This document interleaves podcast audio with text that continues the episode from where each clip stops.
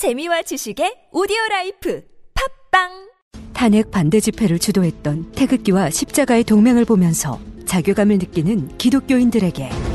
기독교는 민주주의를 싫어하는지 아예 관심이 없는지 아니면 기독교도 민주주의를 지지하는지 답답하고 궁금한 시민들에게. 호모 욥쿠스의 저자 이병주 변호사가 시원한 질문과 명쾌한 답변을 제시합니다. 박근혜 사태와 기독교의 문제 기독교인들에게 민주주의는 무엇인가? 도서출판 대장간. 100년 이상 살 수 있는 장수 어종. 캐비아를 낳는 어종으로 더욱 유명한 철갑상어. 이 철갑상어를 진액으로 만들었다는데 그 이름하여 사랑어. 오메가3 필수 아미노산 각종 미네랄 컨드로이친 등 백년 장수 철갑상어를 진액으로 한 컵에. 좋다! 좋아 철갑상어 진액 사랑어. 스태미나가 콸콸콸. 검색창에 사랑어. 건강에 뭘 좀 아는 사람이라면 자 따라해보세요. 하나 둘셋넷. 건강해져라 건강해져라 건강해져라 건강해져라. 가족 건강에도 부모님 선물도. 건강종합몰 정관장몰. 텍스토머 정품을 꼭 확인하세요. 우리 집 방충망 바꿨어요. 미세벌레 덤벼봐. 먼지 모두 덤벼봐. 촘촘해서 촘촘만 방충망은 촘촘만 예쁘고 통풍까지 좋아요. 방충망은 촘촘만 주식회사 텍스토머. 텍스토머 정품을 꼭 확인하세요. 우리 집 방충망 바꿨어요. 미세벌레 덤벼봐. 먼지 모두 덤벼봐. 촘촘해서 촘촘만 방충망은 촘촘만 예쁘고 통풍까지 좋아요. 방충망은 촘촘만 주식회사 텍스토머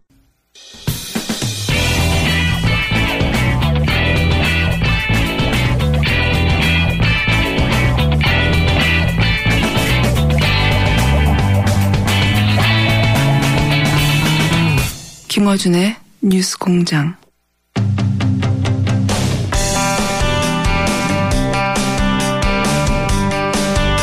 이부진 호텔 신라 사장의 이혼 재판 과정에서 이 사장이 편법 상속을 인정했다. 이런 이야기가 나왔습니다. 더불어민주당 박영선 의원 연결해 보겠습니다. 안녕하십니까, 의원님. 네, 안녕하세요. 네, 오랜만입니다. 반갑습니다. 네, 네. 아, 오로지 의원님만 주장하는 내용이어서 의원님만 가지고 있는 정보인가 싶어서 지금 다시 연결을 했는데요. 이 내용을 좀 자세히 설명해 주십시오. 편법 상속을 어, 이부진 사장이 사실상 인정하시다. 이게 어떤 내용입니까? 이 이부진 사장이 이혼 소송 과정에서 재판부에 제출한 보유 재산이 1조 7,046억 원이거든요. 네. 그런데 그 판결에서 보면 재산 분할을 위해서 상대방에게 86억 원만 해라 이렇게 음. 판결이 났습니다. 네. 너무 차이가 많이 나잖아요. 그렇죠. 예. 그래서 왜 이렇게 차이가 많이 날까 하고 좀 자세히 들여다봤더니 어, 이 이부진 사장이 갖고 있는 1조 7천억 원의 재산이 만약에 결혼한 뒤에 뒤에 스스로 힘으로 재산을 형성했다고 인정을 하면은 이제 재산 분할 요구에 요구에 응해야 하는데요. 네네. 이제 반대로 아 그건 내가 한 게 아니다. 음. 아, 우리 아버지가 했고 삼성그룹의 도움으로 재산을 음, 형성했다. 이제 이렇게 얘기하면 이게 이제 재산 분할을 하지 않아도 되는 이런 음. 상황에 처해진 거죠. 그렇군요. 에, 그러니까 재산의 대부분을 어, 이건희 회장 아버지인 이건희 회장과 삼성그룹의 도움으로 어, 재산을 형성했다. 이제 네. 이렇게 주장을 지금 하고 있는 것입니다. 그러면 음. 이, 이 재산 형성 과정이 편법 상속 이니까 음. 네. 아, 결국은 편법 상속을 스스로 자인한 셈이 됐다. 이제 이렇게 알겠습니다. 분석이 가능한 것입니다. 그러니까 네. 이제 자신의 노력 없이 자신의 의사와 무관하게 재산이 만들어진 것이고 그것은 편법 증여를 통해서 만들어진 거다. 요약하면. 그렇습니다. 네. 그렇게 말해야지 재산을 안 뺏기니까. 예. 그러니까 자기 재산을 뺏겨야 되는 상황이 오니까 편법 상속을 사실상 인정을 한 것, 이것이 과연 경제정의, 사회정의에 부합하느냐, 이 음. 관점에서 출발을 하는 것입니다. 예. 그래서 이제 의원님 여기서 한 발 더 나가서 그렇게 편법 혹은 불법을 통해서 어, 자산을 취득한 거라면 그렇게 인정한 것으로 보이는데 그런 거라면 그러면 소위 이제 이재용법으로 환수할 수 있다 이렇게 말씀하시는 거죠? 그렇습니다. 이 불법이익 불법이- 환수법을 좀 설명해 주십시오. 그러면 이 불법이익 환수법을 이제 이미 제가 제출을 했는데요. 예. 이 법안은 범죄 행위를 통해서 취득을 하거나 아니면 범죄 행위를 통해서 제3자가 취득을 하게 돼서 그 불법 이익이 50억 원 이상이 넘게 되면 음. 국가가 민사적 절차를 통해서 국고로 환수할 수 있도록 하는 법입니다. 음. 그러니까 그동안에 형사적 절차를 통해서는 대법원에서 뭐 이것이 뭐 해당되지 않는다는 등 여러 가지 이제 그동안에 사건들이 있었지 않습니까? 네. 그렇기 때문에 제가 이것을 어 민사적 절차를 통해서 국고로 환수할 수 있도록 그렇게 음. 법안을 발의를 했습니다. 네. 그렇군요. 그러니까 지금 법을 어겨서 그런 재산 증여가 이루어졌고 법을 어겼다는 것은 뭐 불법이니까요. 그야말로 그렇게 예. 해서 제3자 이 경우에는 이부진 사장이 되겠군요. 예.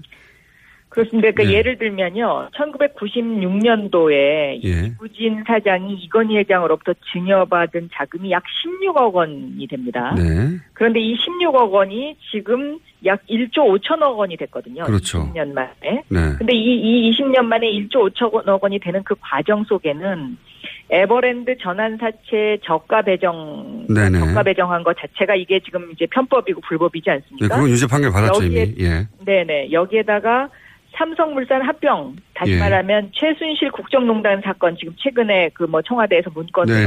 나오고 했는데 이 삼성물산 합병과 관련해서 삼성 에버랜드 주식과 제일모직 주식의 이런 어떤 그 주식 액면 분할을 과정을 통해서 이게 이제 더 재산이 늘어나게 되는 이런 음. 상황이라서요. 그렇군요. 과정 자체가 편법과 불법으로 불거진 그러한 재산인 거죠. 음. 어, 그래서 최근에 뭐 안민석 의원이 최순실 그 재산 환수를 위해서 지금 동분서주하고 있는데 예. 그 법안과 제가 낸 불법이익 환수법이 같은 맥락상에 있는 법입니다. 음, 그렇군요.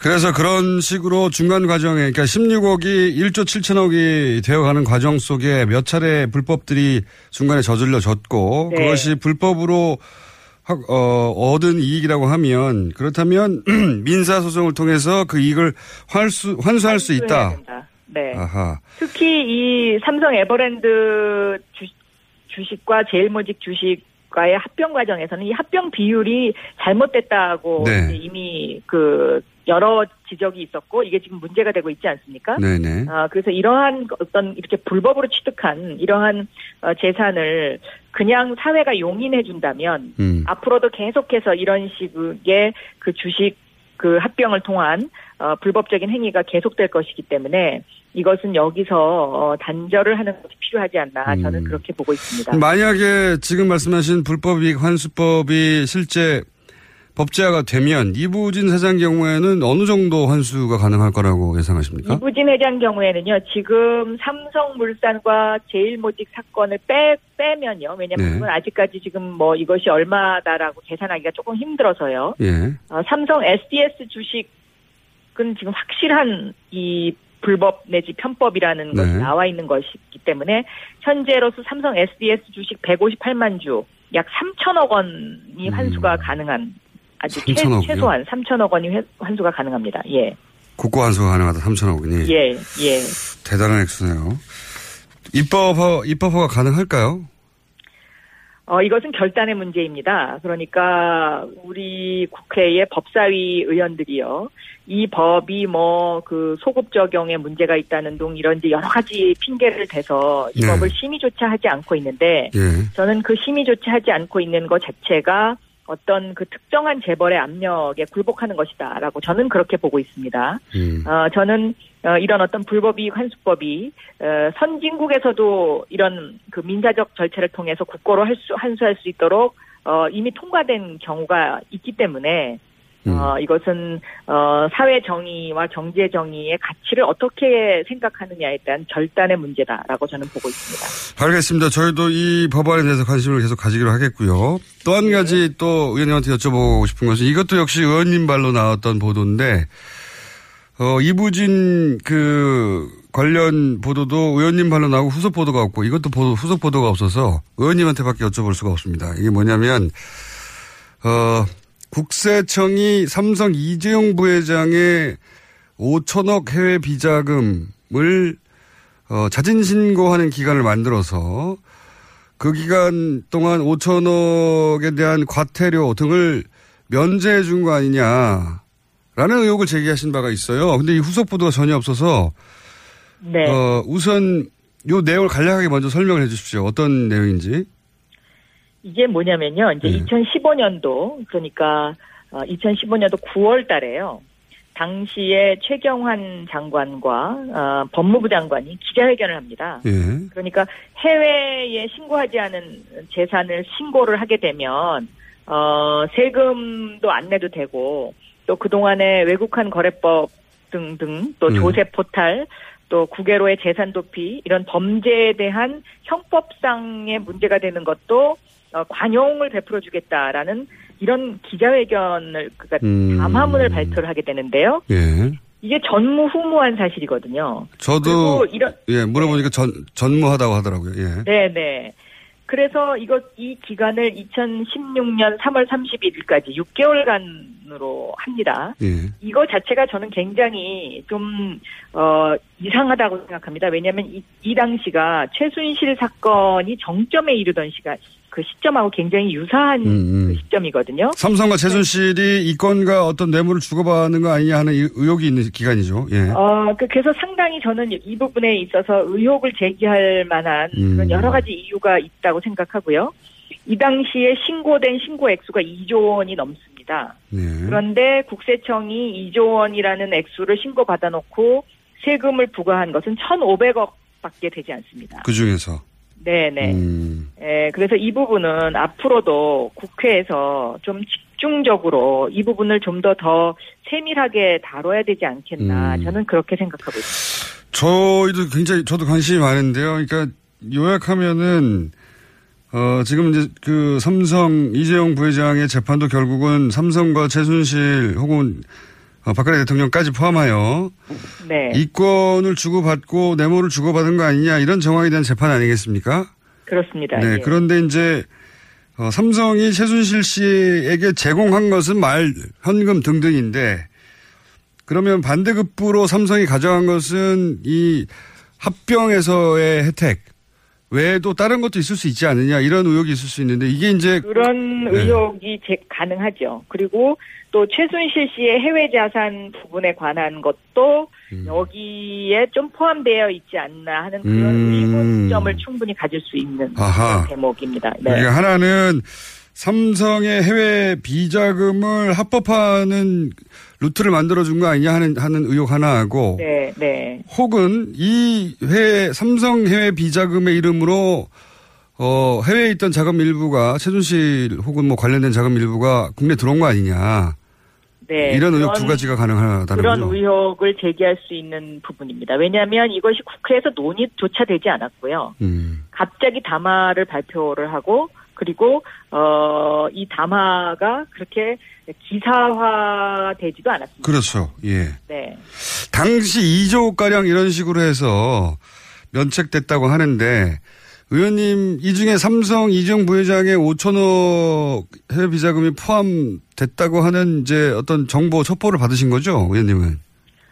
네, 누군가가 저한테 그런 정보를 줬습니다. 예. 예. 그런데 이제 후속 보도가 없는 것은 이 사실관계를 국세청이 밝혀 어, 인정하지 않거나 혹은 뭐 묵묵부답이라는 얘기인가요? 어떻게 됐습니까? 어, 그 이후로 묵묵부답인 상태입니다. 네. 묵묵부답이다. 아니다라고 말하지도 않고 NC 엔딩가요? 어, 뭐 긍정하지도 네, 않고 그렇습니다. 네, 네.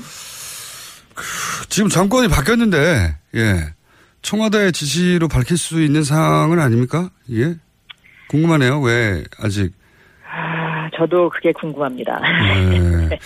어쨌든 지금 막혀 있는 상태네요. 의원님 네, 문제 제기를 하셨, 예, 문제 제기를 하셨고 사실이라면 사실관계를 따져서 이제 밝힐 일인데 이런저런 의혹이 가능한 상황에서 어, 의원님 문제 제기 이후로 이제 후속 보도가 저희가 한번 짚어봤고요. 네, 네. 어, 이 부분은 어떻습니까?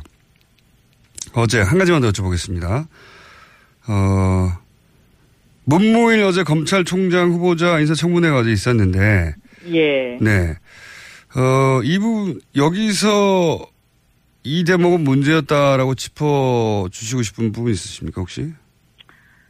저는 문무일 검찰총장 후보자가 이 수사권과 기소권에 관한 네. 부분에 대해서 발언하신 부분은 상당히 우려가 됩니다. 음. 그러니까 판사가 재판하지 않고 판결을 선고할 수 없듯이 검사가 수사하지 않고 기소 여부를 결정할 수 없다. 이렇게 이야기를 했는데요. 네.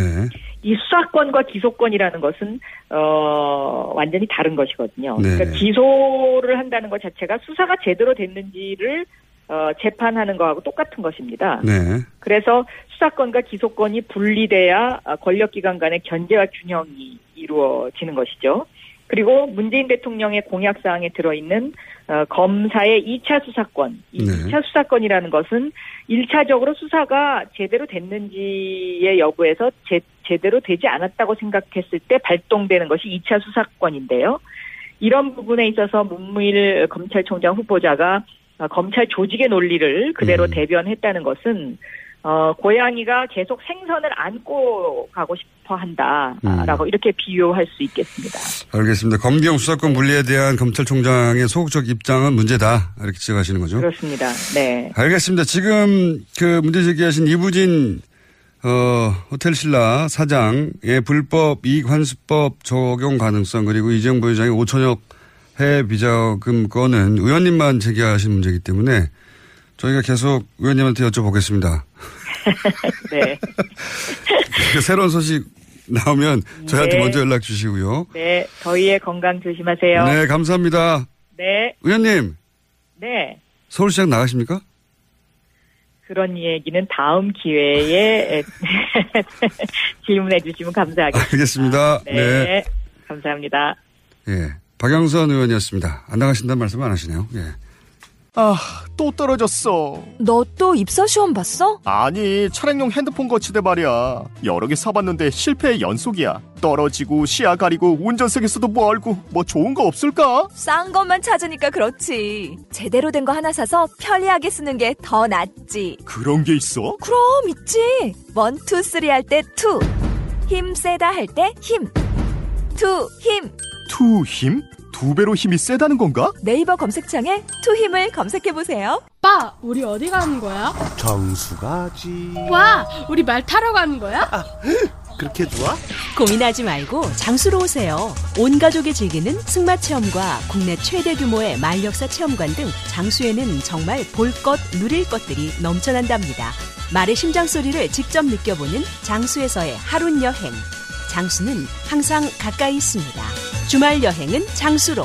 승마 체험 예약은 063-350-5486.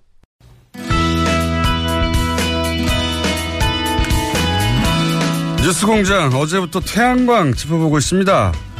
오늘 오늘 서울시에서 이 태양광 미니 발전소를 보급한다고 해서 서울시 녹색에너지과 김창중 팀장 연결해서 자세한 사항 한번 들어보겠습니다.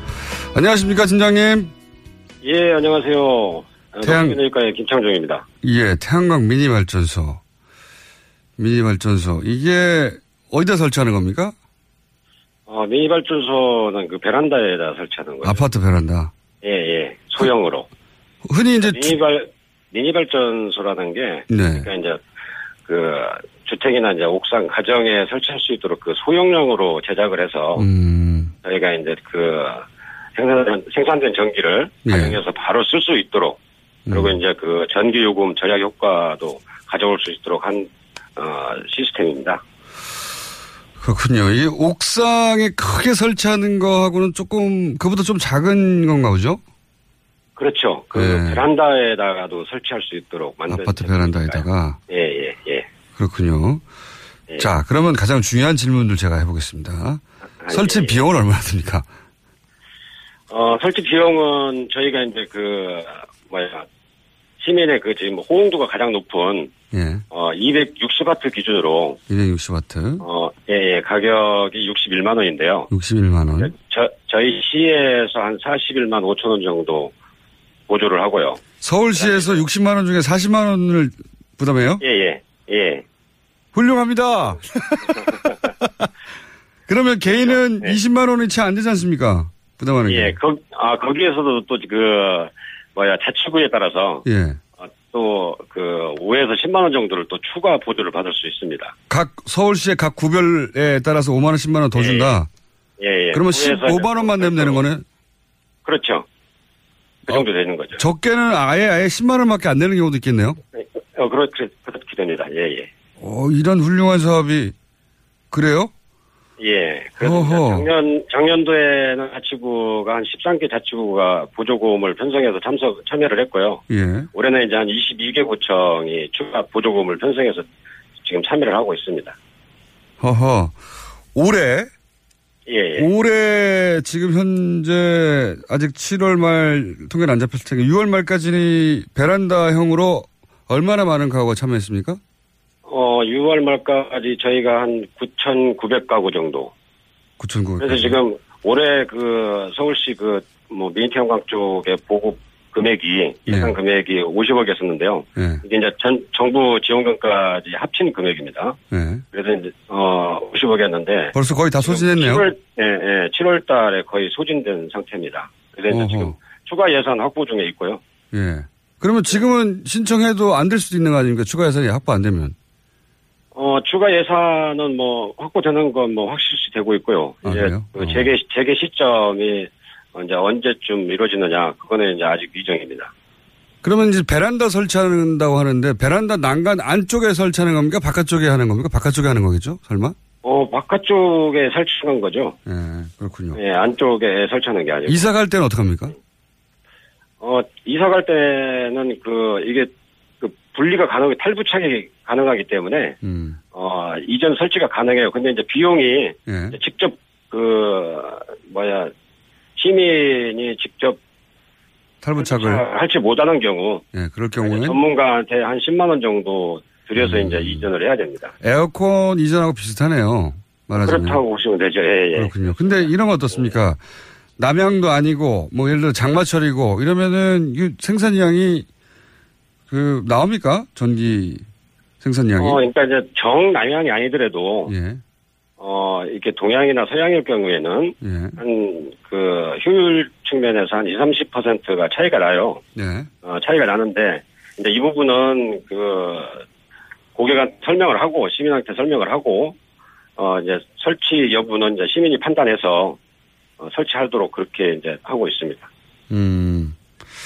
약간 차이가 나지 전혀 생산이 안 되는 건 음, 아닙니다. 그렇군요. 하긴 뭐 햇빛이 아예 안 나는 경우는 없으니까요. 예. 그렇죠. 이건 어떻습니까? 어떤 어, 이제 하다가 예. 이게 이제 뭐 나는 이 정도 전기 생산량이면 큰 도움도 안 되고 해서 걷어버리겠다. 다른 사람한테 팔겠다. 이게 가능합니까? 어 그거는 이제 저희가 이제 그 5년을 기준으로 하고 있는데요. 예. 이제 5년 이내에 철거를 하게 되면은 저희가 이제 그 보조금을 환수할 수도 있고 그 사용 기간에 따라서 예.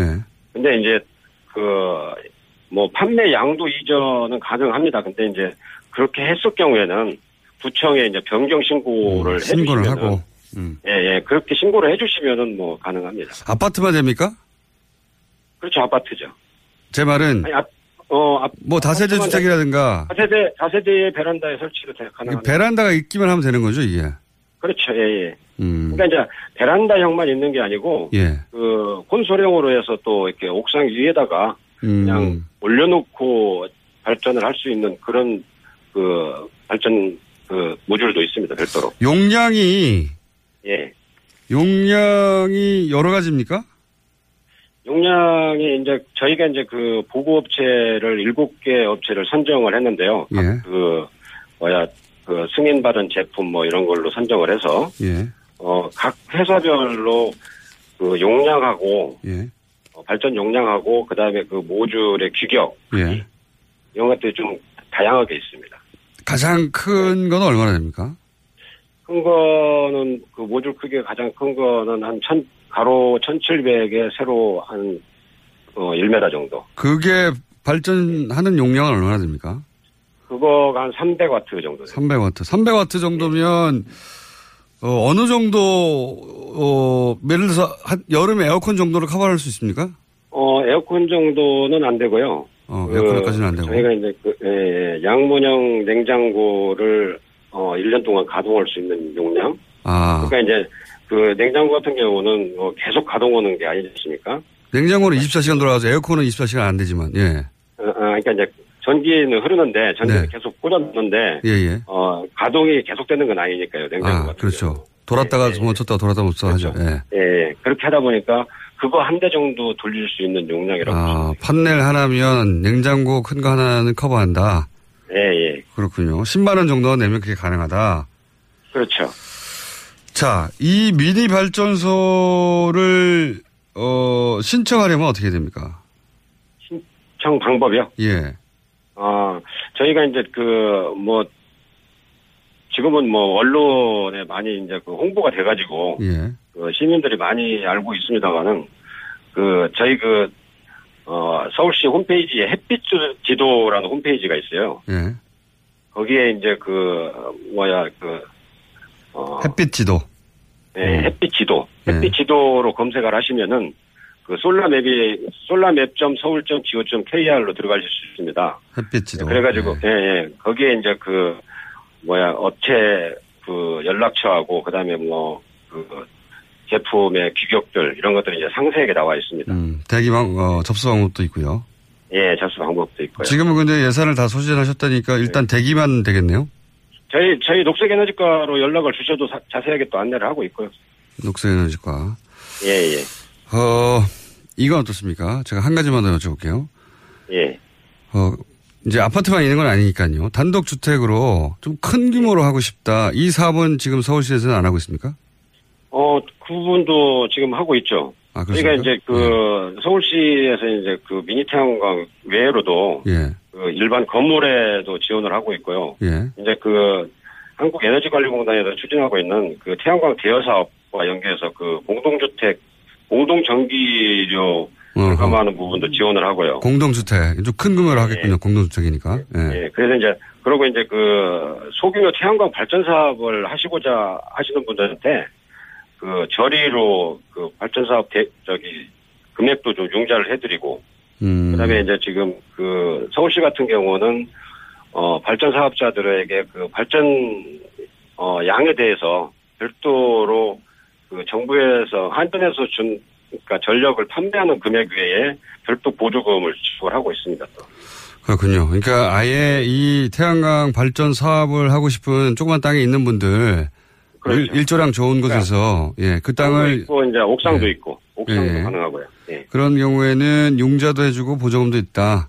예, 예. 그리고 공동주택용도 있고 일반 건물도 지원이 가능하다. 있고, 예. 예, 예. 이 모든 거는 서울 햇빛 지도에서 확인 가능하다. 내용들이. 그렇죠. 예. 예. 상세하게 나와 있습니다. 한 가지만 마지막으로 질문이 들어와서 문자로 예. 예, 예. 여쭤볼게요. 아파트에서 미관상 자체적으로 설치 불가라고 하는 아파트들이 있- 있나 봅니다. 관리사무소나 뭐 이런 곳에서. 뭐 그런 경우 이- 있나 보죠. 그렇게 뭐 그렇게 문자가 왔는데 예. 이럴 때는 어떻게 합니까? 그럴 경우에는 어- 어차피 이제 그게 그 공동주택 그 관리 그 규정상에 이제 그런 부분이 있거든요. 네. 그래서 이제 그 뭐야 입주자 대표위에서 예. 이제 어느 아파트 같은 경우는 입주자 대표위에서 어 전체적으로 미관과 뭐 뭐 무슨 뭐 그 아파트 값이나 뭐 이런 거를 감안해서 여튼간 예. 설치를 어 못하게 하는 경우가 있어요. 예, 예. 그런 경우에는 이제 그 저희가 이제 그 뭐야 아파트 대표자 쪽에 이제 이렇게 협의도 하고 그러는데 예. 뭐 이게 공동주택이다 보니까 저희가 이제 100% 관여는 할 수는 없습니다. 음, 그렇군요. 그건 결국 주민들끼리 해결해야 될 문제군요. 예, 예, 그렇게 됩니다. 어, 뭐, 공동주택이니까 권리도 다 n분의 1인데, 네. 그렇죠. 다른 분들이 반대할 경우에는 서울시가 어떻게 할 방법은 없다. 예. 예, 예. 뭐 하긴 듣고 보니까 그러네요. 그건 서울시가 해결해 줄 문제가 아닙니다. 예. 예. 자, 그렇다고 합니다. 오늘 여기까지 듣고요. 어, 저희가 이 태양광 관련해서 관심이 좀 갑자기 많아졌거든요. 예. 그래서 혹시 새로운 소식 있으면 또 한번 연결하겠습니다. 오늘 말씀 감사합니다. 예, 감사합니다. 수고하십시오. 네, 지금까지 서울시 어, 녹색에너지과 김창중 팀장이었습니다. 김창중.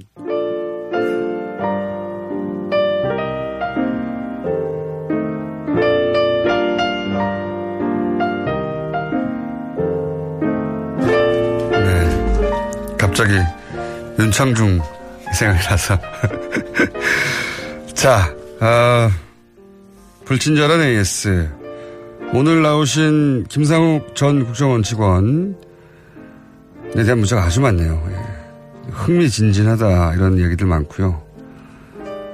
그렇죠. 이 뒷이야기는 언제나 흥미진진한데 더군다나 국정원이 관련된 이야기니까.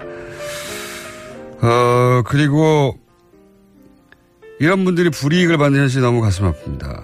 네, 이런 문제도 굉장히 많았습니다. 자, 저희가, 어, 김상욱 씨와 구정 코너를 한번 만들어 볼까 머리를 맞대려고 하는데 가버리셨어요. 머리를 맞대려고 하는 순간 가버리셨는데 다시 모셔가지고 어떻게 하면 코너를 기획을 한번 해보겠습니다. 새벽 5시부터 생방 사수 중입니다. 새벽 5시는 안 들리는데, 아, 치앙마이라서, 예.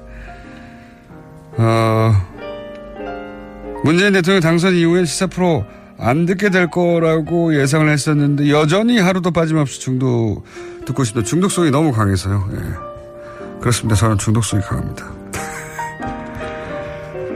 어,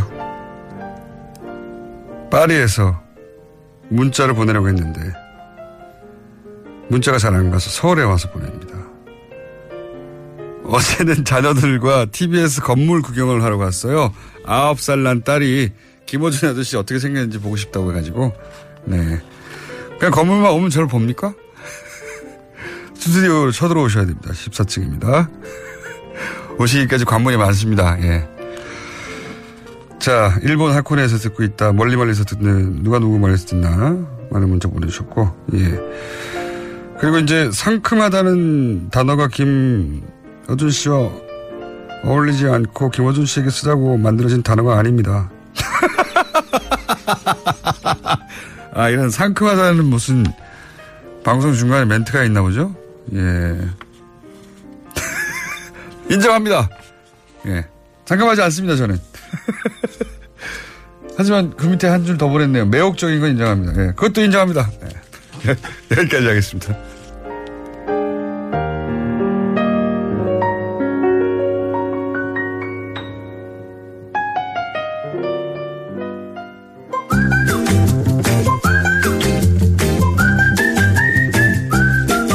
자, 지난주, 예, 한 주 건너뛰었습니다. 정태인 소장님 나오셨습니다. 네, 안녕하세요. 칼 폴라라니, 사형연구소. 한 주 건너뛰었더니 일주일에 10명 지속되던 추세가 떨어졌죠. 떨어졌습니다. 제로입니다. 사실은 제가 어제 어머니 생신 때문에 예. 휴가를 냈기 때문에 확인을 못했지만 지난 2주간 제로라는 얘기를 전화로 들었습니다. 방송에 안 나오시면 제로예요. 그 전에도 마찬가지. 방송에 나와서 겨우 10명 단위로 올라가려고 그랬는데 다시 또 어, 지난주에 안 나오시는 바람에 다시 제로. 이번에 나왔으니까. 네. 오로지 방송 때문에 가입된다는 게 입증되고 있습니다. 자, 칼 폴라라니 사회경제연구소. 자, 어, 그 사이에 몇 가지 뭐 주요한 키워드들이 지나갔습니다. 최저임금 이야기도 나왔고, 증세 네, 얘기도 네, 나왔고, 최저임금 때문에 어, 소상공인들이 굉장히 어렵다. 네. 라고, 근데 이제 이, 이 소상공인들의 모임이라고 하는 곳에서 나온 발언들을 보니까 이분들이 정말 소상공인들이 맞는지 하는 정치적 발언. 네. 또 많아요, 보니까. 소상공인 연합이 여러 군데가 있는데 그런 네. 단체가 또 어떤 군데에서는 사실 갑이 문제지 무슨 학 저기 학생들 아르바이트가 문제냐 이런 그러니까 오히려 이제. 건물에 들어가서 네. 사실 건, 건물 이제 임대료 혹은 그거를 안정적으로 이제 이 장소를 확보하지 못하고 건물주가 나가려면 나가야 되는 이런 게 훨씬 더 리스크지 뭐. 네, 상인의 경우는 임대료 굉장히 크고 그다음에 프랜차이즈들 있잖아요. 네. 그런 데서는 중간에서 떼어먹는 게 크고 그러니까요. 또 중소기업도 하청에서는 하청 단가가 훨씬 더 큰 문제가 되겠죠. 그런데 이제 아르바이트생들이 몇천 원 올랐다고 해서 위충위충한다는 게 너무 과장 아니냐라는 얘기도 있고요. 사실은 아르바이트를 많이 쓰는 곳은 힘들 수 있어요. 왜냐하면 네. 그 어, 얘기를 들어보면 그 아르바이트 학생들이 받아가는 것보다 이 주인이 받아, 받는 게 더 적다. 그렇게 말하는 분도 있습니다. 네, 노동 시간 더 많이 되고 이런 측면이 있는데 어, 그렇기 때문에 실업자가 확 늘어날 거다. 고용을 줄여서 오히려 대학생들이 손해를 볼 것이다. 아르바이트하는 학생들이 손해를 볼 것이다. 이런 얘기들이 많이 나오죠. 그- 이런 기사들을 보면 야, 이렇게 우리나라 영세 자영업이나 중소기업을 걱정하는 분들이 옛날부터 많았다면 우리나라 중소기업 천국이 지금 되지 않았을까 이런 생각이 듭니다. 그런데 예. 실제로 그러면은 최저임금이 올랐을 때 고용이 줄어드냐 이게 제일 큰 문제인데 예. 여태까지 세계적인 그 이 연구들을 쫙 모아보면 예. 고용 효과의 변화가 없다. 음. 그러니까 늘지도 않고 줄지도 않는다가 압도적으로 많고 한국도 사실은 마찬가지입니다. 근데 그뭐 이유를 잘것 생각해 보면 이래요. 특히 이제 이 최저임금이 문제가 되는 경우는 가령 우리가 이제 이 아르바이트 학생들을 생각해 보면 이 학생들은 단가가 올라가면 노동 시간을 줄여요. 그렇죠. 그러니까 등록금을 채우는 게 목표지 돈을 많이 버는 게 재벌이 되는 게 목적이 맞습니다. 아니거든요. 네. 그러니까 자기 노동 될 시간을 줄이면. 그럼 사실은 다른 사람들이 일자리가 생길 수도 있거든요. 네. 그래서 고용에 영향을 크게 못 미치는 거고 또 하나는 제가 꼭 말씀드리고 싶은 거는 우리 저 편의점이나 이런 걸 보면 밤새 하잖아요 영업을. 예. 근데 밤새 특히 이제 새벽 시간에 거기 그때도 학생들이 있어요 보면은. 네. 근데 이 학생들 월급이 나올 만큼 물건이 팔릴까요? 안 팔리겠죠. 예, 거기다가 전기세. 예. 그 완전히 비경제적인 일인데. 그 기간 동안은. 근데. 이분들이 바보가 아닌 이상 이런 일을 할 리가 없잖아요. 네. 근데 이건 위에서 시킨 거죠. 밤새도록 열어라고 시킨 거죠. 그렇죠. 예, 그- 그런 것들은 그- 오히려 손해를 보는 거예요. 그게 그 가게의 뭐 컨셉이니까요. 24시간. 네, 근데 사실 24시간 할 이유가 별로 없거든요. 그걸 줄이고 정말로 밤에 필요한 사람은 돌아가면서 하면 되잖아요. 가령 이제 한이 동네에 세 개가 있으면 세 개가 돌아가면서 밤에 좀 열어놓는 역할을 하고 이렇게 하면 뭐 경쟁 구도라. 예, 그게 이제 죄세 딜레마기 때문에 그런데 이런 사실 시민들이 요구를 해야 돼요. 시민들이 약간의 편의를 위해서 많은 낭비가 이루어지는 걸 그냥 놔두고 또 그것 때문에 또 이제 이 임금에도 영향을 미치거든요. 예, 사실 이 편의점이라는 게 미국에서 왔지 않습니까? 컨셉이. 근데 이제 똑같은 백인들인데 유럽에 가면 편의점이 없어요. 그래서 없죠. 4시 문 닫는데 노르웨이. 오후에 오후에 뭐 4시에서 7시 사이에 가게 문을 닫아버리니까 편의점이 없으면 정말 불편할 것 같은데 금방 정합니다. 예, 예. 그뭐 약간 미리 사놓으면 되는 거기 때문에 예. 사실 미국도 밤새도록 하는데 그렇게 없어요. 우리나라하고 일본이 특히 많이 있지. 뭐 어쨌든 세븐일레븐이나 이런 것들이 이제 미국에서 처음에 뉴, 특히 뉴욕 같은 곳에서 불이 꺼지지 않는 도시에서 시작된 건데 어 그거한테 그거 굉장히 익숙해졌죠. 골목골목으로 이제 들어왔으니까 구멍가게들이 사라지고 그걸 편의점이 대체한 거라고 우리나라에서는 보면 될 것 같은데 여하튼 최저임금이 고용을 줄일 것이다. 이렇게 단정적으로 얘기를 하는데 그게 이제 경제 원론으로 생각하면 그렇지만 실제로는 전 세계적으로나 우리나라에서 고용 효과는 그렇게 크지 않다. 다만 소득 효과는 큽니다. 지금 이번에 16.8% 올랐는데 그렇게 되면 한 달에 약 4천억 원 정도의 소비가 늘어날 수 있어요. 그럼 1년에 4조 8천억인데 지금 슈퍼리치 증세보다 더 효과가 클 수 있는 거죠. 그 소득 성 어, 소득 주도 성장론이라는 게 돈이 있어야 쓰지. 특히 가난한 사람들의 돈이 많아져야 된다는 소득 주도 성장론이 그렇죠. 돈이 있어야 쓰고 그리고 그래야지 기업이 다시 돌아가고 하는 건데 뭐 그거의 첫 출발인 거죠. 이걸로 다 해결되지는 아, 않을 물론 것이고. 예. 그게 이제 소비를 늘리고 어, 부자들의 돈이 줄어드는 거 사실 가부의 이익이 줄어드는 거지 지금 프렌 편의점주나 이런 데가 망한다고 보기는 어렵거든요. 그러니까 다른 어떤 경제 민주화 정책하고 이제 같이 가야지 최저임금 인상이 효과를 볼 수가 있는 거죠. 근데 이제 뭐 그렇게 해서 알- 아르바이트가 굉장히 많아서 어려운 분, 분 가게도 분명히 있긴 있을 수 있는데 소상공인 전체 그런 건 아닌데 소상공인 전체를 대변하는 듯한 어떤 단체는 어 이제 여당의 실력 행사 혹은 정, 그러니까 정치적 발언에 가까운 발언을 굉장히 많이 하는 그런 단체도 있습니다. 의구심이 좀 드는 단체도 있고요. 예. 누가 시켰나 이런 생각이 드는. 자, 또 하나가 증세예요. 이게 증세는 뭐, 어, 나올 수밖에 없는. 네, 그리고 예. 이게 근데 굉장히 빨리 나왔어요. 게 가장 예. 정치적인 문제예요. 그러니까요. 예. 예. 증세 문제는 항상 모든 정권이 부담스러워 해왔고, 어려워 해왔고, 정면으로 승부하기를 곤란해하는 문제인데. 그래서 정권을 잃는 100, 확실한 100% 확실한 하기에 정권을 잃는 방법을 하나 알고 세금을 있는데 확 올려버리는 거죠. 아니요 부가가치세를 올리면 돼. 그 중에서도 그럼 100% 진짜로 100% 실각하더라고요. 지금 더, 정권들이. 더 확실한 방법은 담배값을 매년 올리는 거예요. 아, 그거는 잘 모르겠어요. 잘 모르겠는데. 어쨌든. 이제 이 증세에 대해서 그 어제 한 그 여론조사에 따르면 이번에 이제 정부가 아이디어로 내놓은 어 5억 이상 그리고 2천억 이상 이익을 내는 재벌과 5억 이상 버는 가세. 표준 2천억 이상 5억 이상이죠. 예. 네. 법인세와 소득세에 관해서 네, 그 경우- 최고세율을 올리는 거죠. 그 경우에는 찬성하는 비율이 85%가 나와요. 85%죠. 그리고 저기 자유한국당 예. 지지자들 중에서도 67%. 그러니까요. 자유한국당조차 예. 어, 나랑은 상관없는 거 아니냐. 확실하게 상관없죠. 그러니까요. 0.02% 대상이니까. 아, 0.0이에요? 0.1도 예, 예? 법인세의 경우. 그러니까 확실하게 0.0이. 상관이 없는 거죠. 근데 이거는 사실은 원래 대선 때도 민주당, 그러니까 문재인 후보가 증세에 대해서는 굉장히 머뭇머뭇했어요. 맞아요. 근데 그때의 민주당 공약부터도 대폭 후퇴한 겁니다. 그렇군요. 예, 원래는 3억 이상이었고 소득세의 경우 네. 법인세의 경우에는 500억 이상이었거든요. 근데 네. 각각 5억 2천억으로 이렇게 후퇴한 거죠. 그러니까 이게 핀셋 이라고 그랬는데 인수위원회에 해당하는 데서는 거기 상당히 강경한 핀셋이 아니고 거의 바늘. 그냥. 예. 그 정도 수준으로. 예, 강경한 경제학자들이 많이 있었는데도 증세 얘기가 빠져버렸거든요. 네. 아예. 근데 그 그리고 나서 이제 이 추미애 대표가 한마디를 했고 이게 이제 공론화되고 있는 거 보니까 그럼 당청이 이제 이 소위 말해서 이제 추경 국면이 지나면 그다음에 증세다라고 생각하고 있었던 것 같고요. 네, 그래서 이제 증세가 단계별로 하는 것 같아요. 음. 사실은 참여정부 때랑 비교해 보면 참여정부 때는 청와대가 주도했거든요.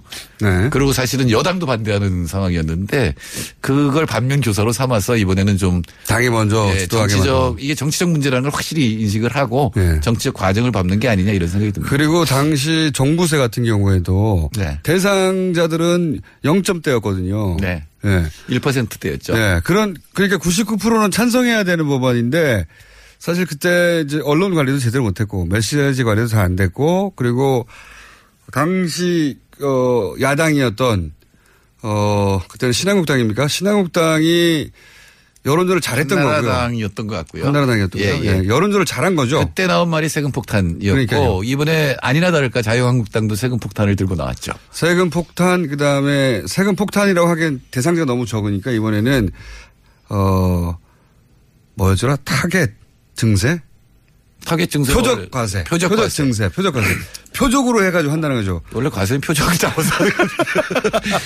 네, 그래서 이제 뭐이 표적이란 말에는 뭔가 복수의 느낌이 좀 들어가서 예. 니들이 당하고 있는 거야 이런 뉘앙스를 만들려고 했던 것 같아요. 예. 그래서 이번에 저 민주당에서는 명예과세라는 말을 들고 나왔는데 명예과세. 예, 세금에다 이름을 어떻게 붙이느냐는 굉장히 중요해요. 굉장히 중요하죠. 옛날에 상속세를 올리니까 미국에서 그걸 사망세라고 반대하는 당이 들고 나왔어요. 이거 굉장히 효과가 컸거든요. 죽은 사람한테 세금 때리냐 뭐 이런 음. 어허. 이, 이미지를 주니까. 프레임이죠 그게 다. 근데 우리나라 이, 이 부- 슈퍼리치들 부자들이 지금 돈을 더 내자는 거 아니에요? 예. 그러니까 이제 명예롭다라는 건데. 그거 2% 인상이에요 그것도. 예. 예. 겨우. 예. 이름을 좀 더 멋있게 지을 수도 있을 것 같아요. 그러니까 우리 우리나라에? 존경받는 부자가 별로 없는데 예. 경주 최부자라든가 유일한. 최근 오뚜기 부상하고 있습니다. 뭐 그 정도면 그분들 이름을 붙여도 될 것 같아요. 물론 후손들의 후손들의 허락을 받아야 되는데 아니 아니랑 최부자세라든가 최부자세. 유일한세 그리고 우리 김어준 총수 앞으로 돈도 많이 벌고 세금도 많이 내면 김어준세 뭐 이런 굉장히 명의로운 이름이에요. 최부자세 괜찮네요. 예, 저 예. 이름 한번 그러면 공모해봐야 되겠습니다. 아, 이미 뭐 김경수 의원이 공부를 했어요. 그래서 내가 거긴 영향력이 없고요. 그, 예, 아, 그렇군요. 여기가 여기, 아. 저희가 아 요즘 공부하는 게 많네요. 예. 태양광도 지금 어디 설치해야 되는지 공부하고 있고 과세 제목 어, 명예과세. 우리 국민들이 확실히 알아야 될 것은 지금 이제 복지를 확실히 늘려야 된다에 대해서는 동의가 됐잖아요. 그러려면 세금을 많이 내야 됩니다. 지금 OECD 국가에 비해서 한 7%덜 내고 있거든요. 조세 부담률이. 그러니까 우리 조세 부담률이 한 18% 내고 있는데 어, 원래 문재인 후보가 약속한 건 21%까지 늘린다는 거였어요. 네. 그러니까 3%. 근데 1%가 15조예요. 네. 그러니까 45조를 늘려야 되는데 이번 어 증세안은 3조 8천억이거든요. 그러니까 사조가 차 안 되는. 예, 그 15조를 늘려야 되는데. 근데 이것도 이렇게 사실은 이 어, 여론전 음? 여론전 그게 85대 15 정도의 비율로 찬성하는 거기 때문에 언론도 8.5 8.5 대 1.5로 이렇게 비, 그, 보도를 해야 되는데, 1대1이 되는 듯이 보도하고 있거든요. 그쪽이 1대1이 세요. 높죠. 우리 저 가동률이라든가 이 사, 사실은 훨씬 더. 높죠. 예, 보수 매체가 훨씬 더 장악력이 크기 때문에. 자, 요 주제는 저희가 어, 앞으로도 몇 번 더 다뤄야 될 것 같습니다. 오늘 여기까지 하겠습니다. 정태인 소장님이었습니다. 감사합니다. 네, 감사합니다. 김어준이었습니다. 내일 뵙겠습니다. 안녕.